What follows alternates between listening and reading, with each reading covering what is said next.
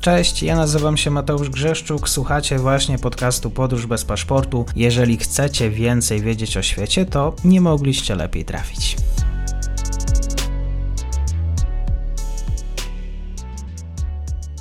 Partnerem podcastu jest szkoła językowa szybkiangielski.pl. Ułatwiamy naukę języka. Dzień dobry wszystkim słuchaczom.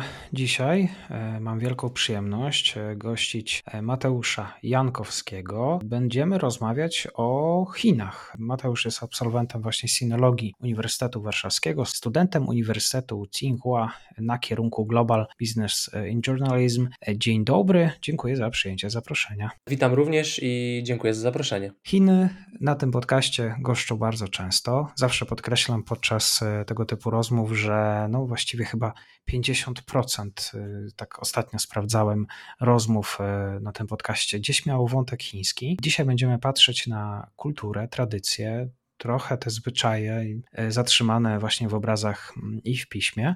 No ale rzeczywiście, jeżeli patrząc na kulturę europejską, nawet na kulturę polską, nie jestem do końca przekonany do tego, czy właśnie młodzi Polacy chętnie sięgają po nasz lokalny folklor. Jak jest właściwie z Chińczykami? Czy Chińczycy widzą e, w sobie właśnie, doceniają to swoje bardzo ogromne i różnorodne właściwie, różnorodną kulturę, czy w pewien sposób e, chętnie sięgają do, tych, co, do tego, co jest związane z ich przodkami. No właśnie trzeba sobie zdać sprawę, że od bardzo niedawna do tej kultury sięgają Wcześniej ta kultura nie była zbyt bardzo ceniona, jeśli mam być szczery. I to się wiąże oczywiście z rozwojem społecznym w ogóle społeczeństwa chińskiego, przede wszystkim oczywiście z pieniędzmi. Chiny stały się niedawno, tak naprawdę niedawno, społeczeństwem e, konsumpcyjnym i trzeba sobie zdać sprawę z tego, jak to społeczeństwo się rozwijało, żeby zrozumieć, dlaczego wcześniej kultura chińska nie była tak popularna i trochę od niej e, Chińczycy odeszli, a dlaczego teraz, a szczególnie młode pokolenie, zaczyna coraz częściej do niej sięgać. I tutaj trzeba się trochę cofnąć do historii, może nie jakoś bardzo daleko. Oczywiście taki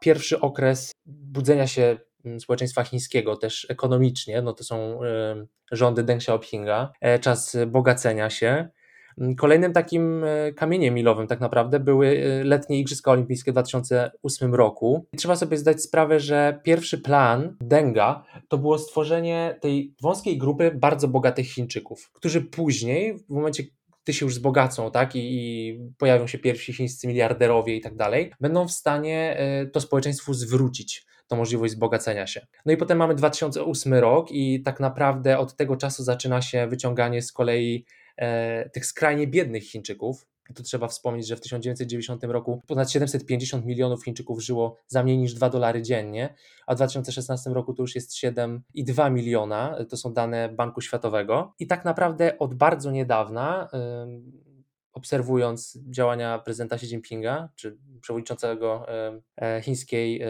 partii komunistycznej, tak naprawdę dopiero teraz zaczyna się budowanie tego, co jest najważniejsze tak naprawdę w każdym społeczeństwie, czyli silnej klasy średniej i przede wszystkim bardzo świadomej. Stąd też coraz więcej zakazów, na przykład, żeby chińskie dzieci nie grało zbyt dużo w gry wideo, albo zakaz marnowania jedzenia, którym gdzieś tam są obarczane w pewnym sensie restauracje. To jest wszystko kreowanie gdzieś tam chińskiej świadomości. I do tej pory Chiny tak naprawdę opierały się na tej doktrynie marksizmu, leninizmu i maoizmu i to było w dużej mierze wystarczające, a kultura chińska była raczej kojarzona z czymś słabej jakości i raczej te zachodnie rozrywki były czymś ekscytującym i czymś, do czego Chińczycy dążyli. Takim celem bogatszych Chińczyków było wysyłanie dzieci na studia do krajów zachodnich właśnie i w ten sposób ta klasa, chińska klasa średnia tak naprawdę się kreowała. Teraz, już w tym momencie, kiedy e, Chiny są już znaczącym graczem gospodarczo, no trzeba chińskie społeczeństwo oprzeć na czymś więcej już niż na, na tych doktrynach e, tak naprawdę no,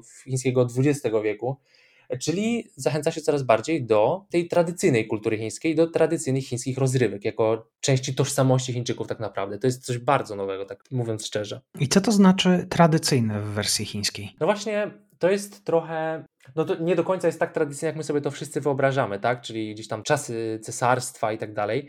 Oczywiście w dużej mierze te rozrywki są nadal popularne, typu kaligrafia, ceremonia parzenia herbaty i tak dalej. Natomiast e, w tym momencie jest to bardziej łączone z popkulturą jako że Chiny mm, tej popkultury w zasadzie nie mają i ona się tworzy dopiero teraz. Wydaje mi się, że to też w dużej mierze obserwując to, co się działo w Japonii, tak? czyli narodziny japońskiej popkultury i japońskiego soft power związanego gdzieś tam z mangą, anime i eksportowaniem tej kultury do, do krajów zachodu, czy teraz Korea Południowa, gdzie mamy coraz, coraz więcej ludzi nawet na zachodzie ogląda y, koreańskie seriale czy słucha koreańskiej muzyki i wydaje mi się, że to, y, to jest trochę takie połączenie z jednej strony powrót do korzeni, do tradycji, ale unowocześniamy to, żeby może nawet w przyszłości też wysyłać tą kulturę jako eksportową do państw zachodnich, tak jak to jest, ma miejsce e, w Japonii czy w Korei Południowej.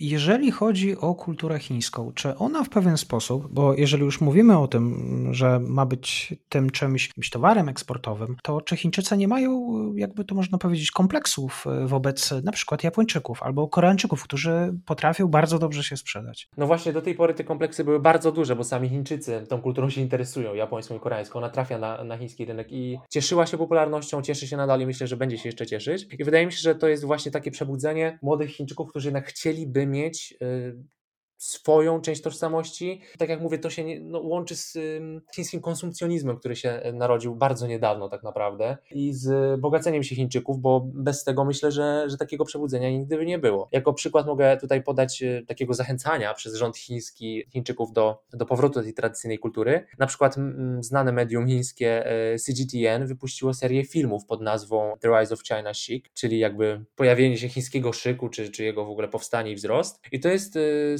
połączenia słów w języku chińskim od guofeng, czyli takiego powiewu e, chińskiego i, i stylu chińskiego, e, ze słowami e, chaoliu, czyli trend. I tak China Chic po w języku chińskim to jest guocha. I ta kampania ma na celu uświadomienie i spopularyzowanie chińskiej kultury Mówię głównie o chociażby odzieży, o kosmetykach, o wzornictwie, o instrumentach. No i fraza, czyli China Chic w języku chińskim, była wyszukana w internecie prawie 13 miliardów razy w 2018 roku, a w 2019 to już było 400% więcej. Zgodnie z, z tą linią, tak, gdzieś tam tą narracją w tych, film, w tych filmikach, które są również dostępne na YouTubie, ta nazwa ma nawiązywać do obecnego na zachodzie Brit Style chociażby i odnosi się głównie do branży kosmetycznej, ale też i spożywczej i to się wiąże z umieszczaniem chociażby na opakowaniach tych produktów tradycyjnych chińskich wzorów, jak kwiat lotosu czy żurawie, no i e, Alibaba, czyli jeden z, z, największych firm, korporacji w zasadzie chińskich, donosi, że w ramach e, China Chic e, kolejnymi frazami, które były wyszukiwane w internecie to herbata, chiński styl, styl retro, zakazane miasto i opera pekińska. I tutaj nawet Muzeum Zakazanego Miasta zaobserwowało wzrost zamówień i w ogóle zakupów tradycyjnej odzieży i różnych akcesoriów. No i najważniejszy tutaj jest tak naprawdę ten aspekt wizualny, tak?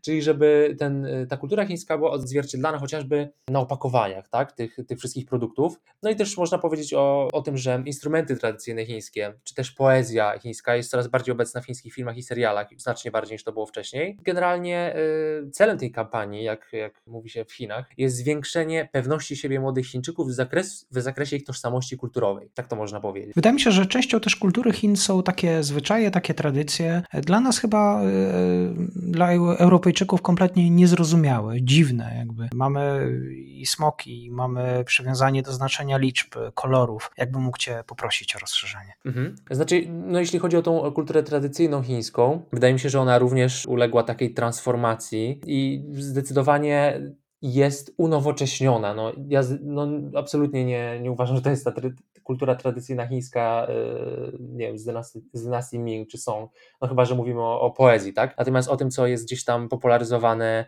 w mediach i wśród młodych ludzi, bo to, to jest też ważne, że ten fenomen jest tak wyjątkowy, dlatego, bo on dotyka młodych ludzi, młodych Chińczyków, tak zwaną Gen Z, tak?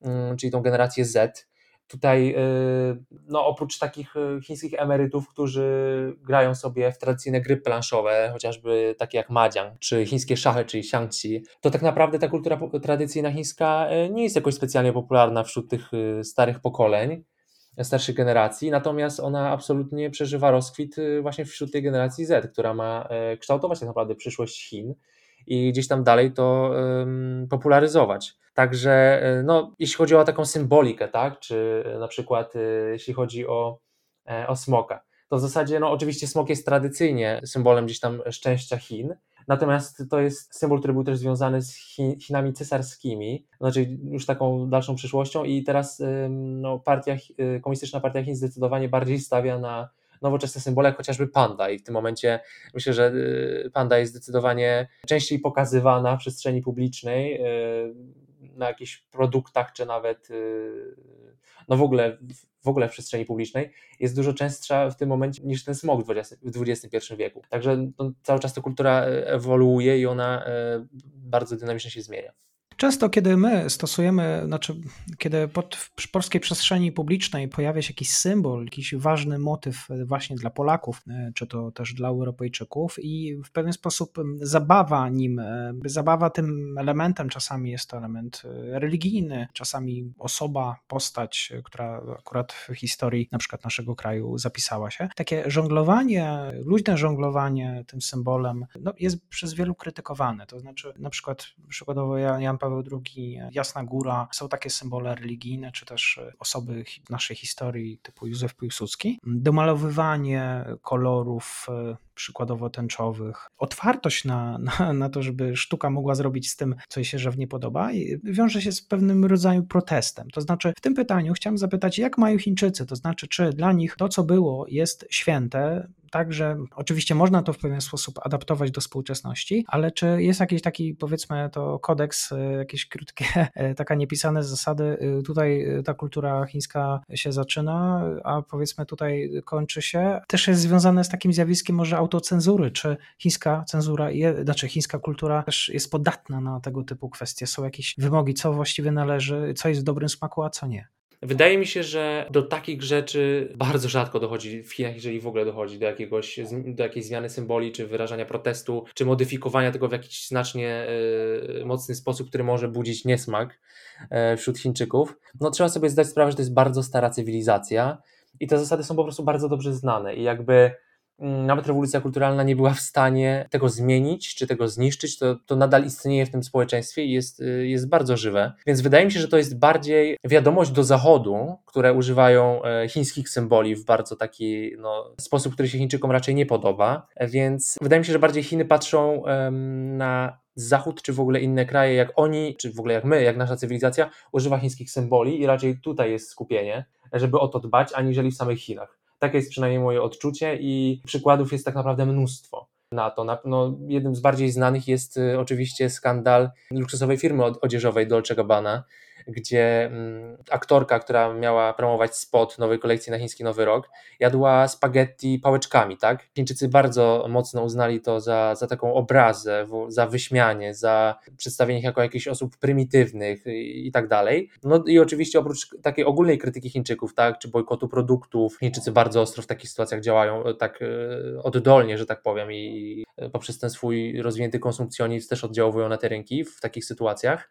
No i oczywiście nie, nie, obesz, nie obeszło się od y, nauki i jakichś tam spotów moralizatorskich w stronę zachodu. Jeden z nich to jest właśnie mm, tysiąc lat y, historii Chin, gdzie jest cała historia e, tak bardzo ckliwie opowiedziana na temat y, pałeczek chińskich, jakie mają znaczenie w kulturze chińskiej, jak ważnym symbolem są, tak, że to jest gdzieś tam symbol na przykład chociażby tej wspólnej kolacji podczas chińskiego Nowego Roku, wspólnych spożywania posiłków, gdzieś tam symbol e, rodziny, tak, gdzieś tam właśnie spędzania tego wspólnego czasu z bliskimi, mniej więcej tak to zostało e, przekazane. Więc wydaje mi się, że raczej Chińczycy stoją na straży tego, czy świat zewnętrzny używa chińskich symboli w odpowiedni sposób, aniżeli na odwrót odwrót. Też na przykład y, w ogóle w, według prawa medialnego w Chinach jest absolutny zakaz używania chińskich symboli w taki dość e, no, niesmaczny sposób, tak? Czyli ośmieszanie na przykład tego smoka chińskiego jest absolutnie zakazane. I przykładem tego jest na przykład reklama Jordanów, e, butów, gdzie gwiazda NBA w tym spocie w ogóle walczy z jakimś e, animowanym chińskim smokiem, tak? I go jeszcze pokonuje do tego. No nie, to absolutnie w Chinach się nie przyjęło i to było uznane jako obraza i tam pogwałcenie tych symboli bardzo ważnych dla kultury chińskiej. Także myślę, że w samych Chinach Chinach raczej z tym problemu nie ma. Mi się wydaje, że to jest bardzo intuicyjne. Gdzieś tam, jeżeli już, już się tam przebywa, to obserwując opinię publiczną i samych Chińczyków, w zasadzie nie potrzeba jakiejś specjalnej opowieści do tego, czy, czy treści. Wydaje mi się, takich świętości, żeby to było coś, co naprawdę gdzieś tam już godzi w, w całego ducha chińskiego. Wydaje mi się, że nie ma tego jasno określonego. To, to są raczej takie zasady, które myślę, że nawet w Europie jesteśmy tego świadomi, czyli takiego ogólnego gdzieś tam szacunku do kultury, a myślę, że sami Chińczycy raczej nie, nie protestują w jakiś kontrowersyjny sposób. Czy to jest kultura dostępna? Jeżeli tak, to w jaki sposób e, sprzedają też e, ją Chińczycy na powiedzmy takich, takim rynku lokalnym, regionalnym, bo w mieście to wiadomo, być może dostęp do niej będzie większy i szerszy. Mhm. To znaczy tak, no nie jest to na pewno, y, chińska kultura nie jest tak łatwo dostępna jak chociażby amerykańska, tak, która E, no, mm, wielu uważa, że jest dosyć uniwersalna nawet. E, chińska kultura na pewno taka nie jest. Jest przede wszystkim bardzo skomplikowana i, i, gdzieś tam trudna. I wydaje mi się, że bez takiego głębszego rozeznania, czy chociażby poczytania sobie chociaż trochę o niej, czy samego pobytu w Chinach, żeby to obserwować e, gdzieś tam na żywo, trudno jest do tej kultury się włączyć, natomiast łatwo się do niej zbliżyć. Przynajmniej mam takie osobiste też, też doświadczenia, że E, Chińczycy w ogóle jako e, naród są bardzo chętni tą kulturę światu przedstawiać i z nią zapoznawać, natomiast no, ona nie jest łatwo przystępna, tak? To nie jest coś, co gdzieś tam możemy my, jakby Europejczycy, czy w ogóle ludzie z Zachodu jakoś bardzo łatwo się w tym poruszać, tylko no niestety to wymaga jakiejś tam wiedzy, nawet chociażby pod, podstawowej, żeby umieć się w tym poruszać. Natomiast Chińczycy oczywiście y, używają social mediów głównie, żeby tą kulturę eksportować, chociażby na chyba już wręcz legendarnej w tym momencie platformie TikTok z bardzo krótkimi filmikami, jest mnóstwo takich filmi, filmików związanych głównie z tak zwaną kulturą Hanfu. To tak a propos tego, e, tej generacji Z, która, która tą kulturę rozwija, tak? E, czyli mm, młodzi Chińczycy przebierają się w stroje, w strój Hanfu, tradycyjny strój e, ludu Han, czyli ponad 90% obywateli pochodzi z tej grupy. I oni ubierając się w te stroje, robią sobie zdjęcia, różnego rodzaju sesje zdjęciowe, chodzą do chińskich ogrodów, e, żeby tam gdzieś tam to, to robić, nagrywają te filmiki, które potem wstawiają właśnie na TikToka, no i potem e, też e, biorą udział w różnych aktywnościach, na przykład chociażby kaligrafia, mając te stroje na, na sobie, tak, czyli gdzieś tam przenoszą się do, do, do chociażby, nie wiem, czasu dynastii Ming, Song czy, czy Tang. I to jest w tym momencie niezwykle popularne w Chinach, no oczywiście głównie w dużych miastach, ale to się bardzo szybko przenosi, jakby, jakby tempo, w którym to zaczyna być coraz bardziej popularne jest absolutnie niesamowite niesamowite. Jeszcze tylko dodam, że ten strój ma 3000 lat historii tak naprawdę i był w pewien sposób zapomniany przez długi czas, a teraz właśnie ta młoda generacja go, że tak powiem, wyniosła na jakieś w ogóle wyżyny.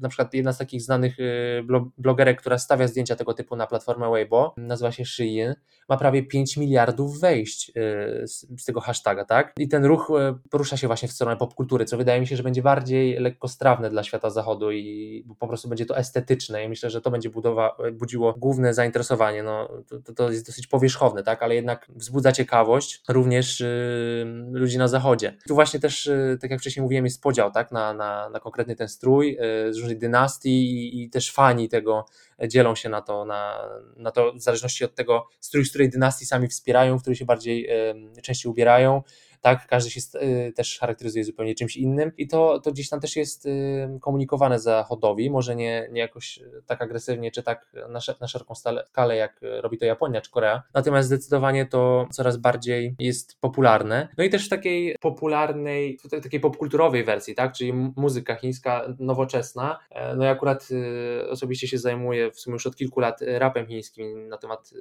tego tematu poszerzam swoją wiedzę. No i to też jest, jest eksportowane na zachód również również w Stanach Zjednoczonych tej muzyki ludzie słuchają. No to nie jest mainstream e, jeszcze, e, ale jest coraz bardziej popularne. Chodzi przede wszystkim o tą tendencję wzrostową, że coraz więcej osób tego, tego słucha. No trzeba sobie też uświadomić, że kultura e, popularna japońska też nie stała się znana z dnia na dzień, tak? Tylko też gdzieś tam był to proces. No w Chinach się dopiero zaczęło, tak? Mówimy o absolutnym początku tego. A o czym się nawija w rapowym kawałku chińskim? No właśnie to jest trudne, bo zgodnie z cenzurą nie wolno używać żadnych słów wulgarnych, prawda, niczego, co, co dotyczy gdzieś tam narkotyków, seksu czy jakichkolwiek kontrowersyjnych tematów. Także generalnie rapują na temat swojego zwykłego życia albo właśnie chińskiej kultury, wtłaczając mm, pewne symbole. No, tak jak ja bardzo często podaję taki przykład, wydaje mi się, że jest najbardziej wymowny. Takiego muzyka, e, rapera, ale też tancerza, który nazywa się hmm, e, Lei. E, Zhang Yixing po, po chińsku, to jest jego e, pełne imię, który wyprodukował taki teledysk, który był najbardziej kosztownym w całej historii muzyki rozrywkowej w Azji Wschodniej, czyli biorąc też pod uwagę Koreę i Japonię, gdzie tych symboli było, one były w zasadzie wszędzie. Od samego tytułu, czyli słowa lotus, gdzie mm, on to zamienił, tak, bo e, w języku chińskim lotus to jest lianhua, a on, tytuł piosenki był lit, czyli w ogóle e, gdzieś tam przemycił sam symbol i znak, natomiast już pod inną jakby nazwą, pod inną wymową i znaczeniem. No i oczywiście pojawi się również smog, tradycyjna chińska architektura. Także wydaje mi się, że w taki e, dosyć łagodny i przystępny, czyli głównie wizualny sposób, no bo bez znajomości języka chińskiego trudno było zrozumieć e, całą resztę tej symboliki. Natomiast przynajmniej w sposób wizualny gdzieś tam ta kultura chińska się pojawia i wydaje mi się, że starają się, żeby po prostu była też gdzieś tam symbolem estetyki, tak jak w kulturze japońskiej. To pytanie też z innej strony. Jeżeli e, każdy chce, żeby może i inne sięgały narody po właśnie kulturę. Czy kultura chińska może być atrakcyjna dla świata zachodu? I to jest bardzo trudne pytanie, jeśli mam być szczery, bo tak jak powiedziałem, ona nie jest y, łatwa i mainstreamowa, czyli jeżeli ktoś w ogóle nie ma pojęcia na temat Azji samej w sobie, no to będzie trudne. Wydaje mi się, że oni w tym momencie w ogóle pracują nad czymś takim, żeby kultura chińska była łatwiej odbierana, czyli właśnie trochę to, no samo to, tak, że chińskie produkty są owijane gdzieś tam w ładne e, opakowania, tak, z ptakami, e, z żurawiami, żeby gdzieś tam w ten sposób chociażby promować tą kulturę chińską, to wydaje mi się, że to już jest jakiś krok w, w tą stronę, żeby ta, e, ta kultura stała się bardziej lepsza w odbiorze, tak. No my na przykład kojarzymy Japonię z kimono, prawda, wydaje mi się, że prawie każdy ma tą świadomość, czym jest kimono, no i tutaj wydaje mi się, że te Hanfu chcą w podobnym kierunku umieścić, tak? No kimono przede wszystkim też jest znane dlatego, bo Japończycy faktycznie w nim chodzą po ulicach. Oczywiście no nie na co dzień, tak? Ale są takie dzielnice, czy są takie e, momenty, chociażby podczas różnych uroczystości czy świąt, gdzie oni e, to zakładają, czy w takich, szczególnie w takich miastach jak Kyoto, które są gdzieś tam symbolem kultury i historii Japonii. I wydaje mi się, że w ten sposób Chiny robią coś bardzo podobnego, tak? Czyli musimy to wyprowadzić na ulicę, żeby zaczę, zaczęło być o tym głośno i żeby to poszło w taki viral. No i te filmiki, to się udaje, no. no ja mam obie wersje tego TikToka, bo trzeba sobie zdać sprawę, że są dwie różne, jedna jest zachodnia, druga jest chińska i to się przedostaje. Gdzieś tam, no, jest tego coraz więcej, może nie na aż taką dużą skalę, ale wydaje mi się, że to jest jakiś tam sposób, żeby, y, żeby tą kulturę chińską wprowadzić, no i też wiadomo od jedzenia, tak, no kuchnia chińska E, żeby była choć, e, tak popularna jak japońskie sushi chociażby. No to jest walka też o soft power, tak? Tu wydaje mi się, że Chińczykom w ogóle nie chodzi o to, żeby ludzie na zachodzie, żeby ludzie na zachodzie mieli jakieś dogłębne zrozumienie tej kultury, tylko raczej, żeby, żeby najpierw myślę, że to jest etap budzenia skojarzeń w ogóle e, z Chinami, bo myślę, że dużo osób nie ma żadnego pojęcia na temat takich i w ogóle myli, co jest, nie wiem, koreańskie, japońskie i tak dalej. Wydaje mi się, że, że teraz to jest taki etap w ogóle odróżnienia się od tych pozostałych dwóch e, państw azjatyckich, ale myślę, że będą szli w tym samym jakby nurcie i kierunku jak e, Japończycy czy Koreańczycy. Myślę, że na tym będą e, się w pewien sposób wzorować, tylko no już na własny sposób. Ale wydaje mi się, że będzie podobna kolejność. Czy są jacyś influencerzy, powiedzmy, dzisiaj chcę wejść sobie, e, powiedzmy, na, zapoznać się z kulturą chińską, ale nie tak encyklopedycznie. Nie chcę sobie wpisać w Google jakieś frazy. Czy są osoby, które na przykład warto śledzić? To znaczy też to pytanie może w tle, jak ona, i to też wspomniałeś o tym gdzieś między słowami, jak ta kultura adaptuje się właśnie do social mediów, bo przyznam, że jeżeli chodzi o tematykę tego podcastu, ja się od długo, od długo zastanawiam, jak politykę zagraniczną, stosunki międzynarodowe właśnie przekuć przykładowo na TikToka, jak Chińczycy znaleźli znaleźli sposób na to, żeby to sprzedawać na social mediach. Wydaje mi się, że w ogóle potencjał e, ludnościowy i ogrom e, użytkowników internetu w Chinach to jest ta główna siła. Czyli w zasadzie nie potrzeba żadnego specjalnego planu. Częstotliwością i ilością po prostu nagrywanych tych filmików są w stanie zalać gdzieś tam e, ten zachodni internet i po prostu światu zewnętrznemu to pokazać. Wydaje mi się, że na to nie ma jakiegoś specjalnego czy konkretnego planu, gdzieś tam, czy specjalnej polityki, żeby gdzieś tam to przedstawiać, no chyba, że na jakimś tam oficjalnym szczeblu, ale mówię teraz o takim właśnie mainstreamie i żeby to trafiło po prostu do ludzi. Wydaje mi się, że bardziej liczą na, na to, że po prostu Chińczyków jest gdzieś tam e, dużo, w ogóle użytkowników internetu w Chinach jest bardzo dużo i że oni będą dalej po prostu to, e, to wysyłać. No i TikTok jest najlepszą platformą tak naprawdę do tego. To jest platforma, jakby nie było stworzona w Chinach, mimo że jest e, gdzieś tam zachodnia wersja, która no, w wielu momentach odbiega od, od tej chińskiej, czyli od tego, od chińskiego Douyin, bo taka jest nazwa dokładnie. Natomiast no, myślę, że mimo wszystko to nie jest jakiś problem, żeby, żeby to gdzieś tam się dalej przedostawało. Też na przykład był, wydaje mi się, że no to było jeszcze przed pandemią, około dwa lata temu myślę, był absolutny szał na filmiki z chińskich ulic, gdzie e, bardzo modnie ubrani Chińczycy, no naprawdę absolutnie e, luksusowe marki, niby chodzili po prostu sobie po ulicach, a ktoś przypadkiem, e, prawda, niby z ukrycia ich nagrał i, i to były wręcz tworzone całe kompilacje tych filmików na TikToku i były reakcje, na przykład Amerykanie nagrywali reakcje na to i sobie tam to oceniali. Gdzieś na to się przedostało. Między innymi na tym się wybiło miasto Chengdu, miasto w południowo-zachodnich Chinach, które stało się takim wyhypowanym miejscem, bardzo popularnym, bardzo znanym i często uczęszczanym teraz przez Chińczyków przez swoją popkulturę lokalną. Wydaje mi się, że od tego się w dużej mierze zaczęło to wszystko, e, że te filmiki zaczęły być popularne. Oczywiście potem się okazało, że one są wyreżyserowane, tak? Czyli e, tych ludzi się specjalnie w te ubrania ubiera i gdzieś tam każe im się wyjść na tę ulicę, żeby, żeby to nagrać. A na początku wiadomo, dużo osób wierzyło, że to jest absolutny przypadek. Wtedy się zaczęło mówić o jak to Chińczycy są modni i w ogóle jak genialnie i kreatywne, kreatywnie się ubierają. Oczywiście w dużych miastach yy, przypuszczam, że, że taki jest w popularnych dzielnicach, tak, ale to nie jest absolutnie fenomen dla całych Chin. Natomiast wydaje mi się, że zaczęło się od tego i to gdzieś tam yy, Chińczycy na pewno to ci, którzy mają szansę używać zachodniego internetu, też myślę, że to zauważyli. Myślę, że to też jest w jakiś sposób przebudzenie. No, w tym momencie, kiedy Chiny y, nie mają swojej popkultury jeszcze praktycznie żadnej, y, już takie sygnały są ważne, tak? że, że ludzie z zachodu to śledzą, że chociaż że to oglądają, że reagują na to, że też zachodni twórcy budują w pewien sposób content na tym też, tak? na, te, na tych reakcjach, na tych komentarzach, na, na tworzeniu w ogóle kontentu z tym związanym. Więc wydaje mi się, że, że zaczynają od tego i wykorzystują właśnie właśnie przede wszystkim tą potęgę TikToka, bo pozostałe aplikacje, które używane są na zachodzie, czyli Instagram, Facebook, Twitter i tak dalej, no nie są w Chinach popularne i używane. To jedynie ludzie, którzy używają VPN-a w Chinach, czyli w sumie jednak no nadal mała garstka ludzi, to są jedyne osoby, które gdzieś tam mogłyby komunikować coś e, ludziom z, e, ze świata zachodniego, a TikTok to jest jedyna aplikacja, która jest używana zarówno w Chinach za, i tak jak i na zachodzie, oczywiście w dwóch różnych wersjach, ale nadal jest możliwość, żeby to się gdzieś tam przenikało w różnych, w różnych momentach. Gdybyśmy na zakończenie, gdyby Mateusz, gość Mateusz Jankowski, miał przeprowadzić lekcję podglądową, pierwszą lekcję kultury chińskiej, tak żeby Polaków no, zainteresować tym, zaciekawić, żeby mogli sięgnąć dalej, co to by było? Wydaje mi się, że warto jednak spojrzeć na tą muzykę, bo jest bardzo ciekawa. Z jednej strony jest to ten nowoczesny beat i są jakby muzyka brzmi na, e, na nowoczesną, tak, tak samo jak u nas na zachodzie, ale są wplatane i są gdzieś tam e, wrzucane również tradycyjne instrumenty typu arhu i tak dalej, co sprawia, że z jednej strony dobrze się tego słucha generalnie na co dzień, a z drugiej strony jest ten chiński ślad. No i potem można iść krok dalej, czyli sobie e, zacząć oglądać różnego rodzaju teledyski, gdzie ta kultura chińska jest w zasadzie wszędzie. W tych teledyskach one są bardzo rzadko typowo zachodnie, tam na każdym kroku tak naprawdę jest coś związanego z Chinami, jakikolwiek to symbol by nie był od kuchni przez architekturę po e, styl ubioru i tak dalej. Także wydaje mi się, że od muzyki łatwo zacząć, bo to jest bardzo prosty, bardzo prosta metoda na to, żeby, żeby w ogóle czegokolwiek się o Chinach dowiedzieć. No i potem e, dla już bardziej wytrwałych można sobie przeanalizować gdzieś tam te teksty, czy sobie je potłumaczyć, żeby dowiedzieć się o czym dokładnie są. No i też y, oczywiście popularne są koreańskie dramy, tak? Ja uważam, że chińskie seriale wcale nie są w tym momencie już gorsze, również jakościowo, więc myślę, że warto, y, no powiem szczerze, że generalnie kultura chińska będzie najbardziej atrakcyjna dla osób, które już interesują się kulturą dalekowschodnią, tak? Czyli Japonią czy Koreą, no wtedy to jest bardzo proste, żeby, żeby sobie też sprawdzić tą kulturę chińską.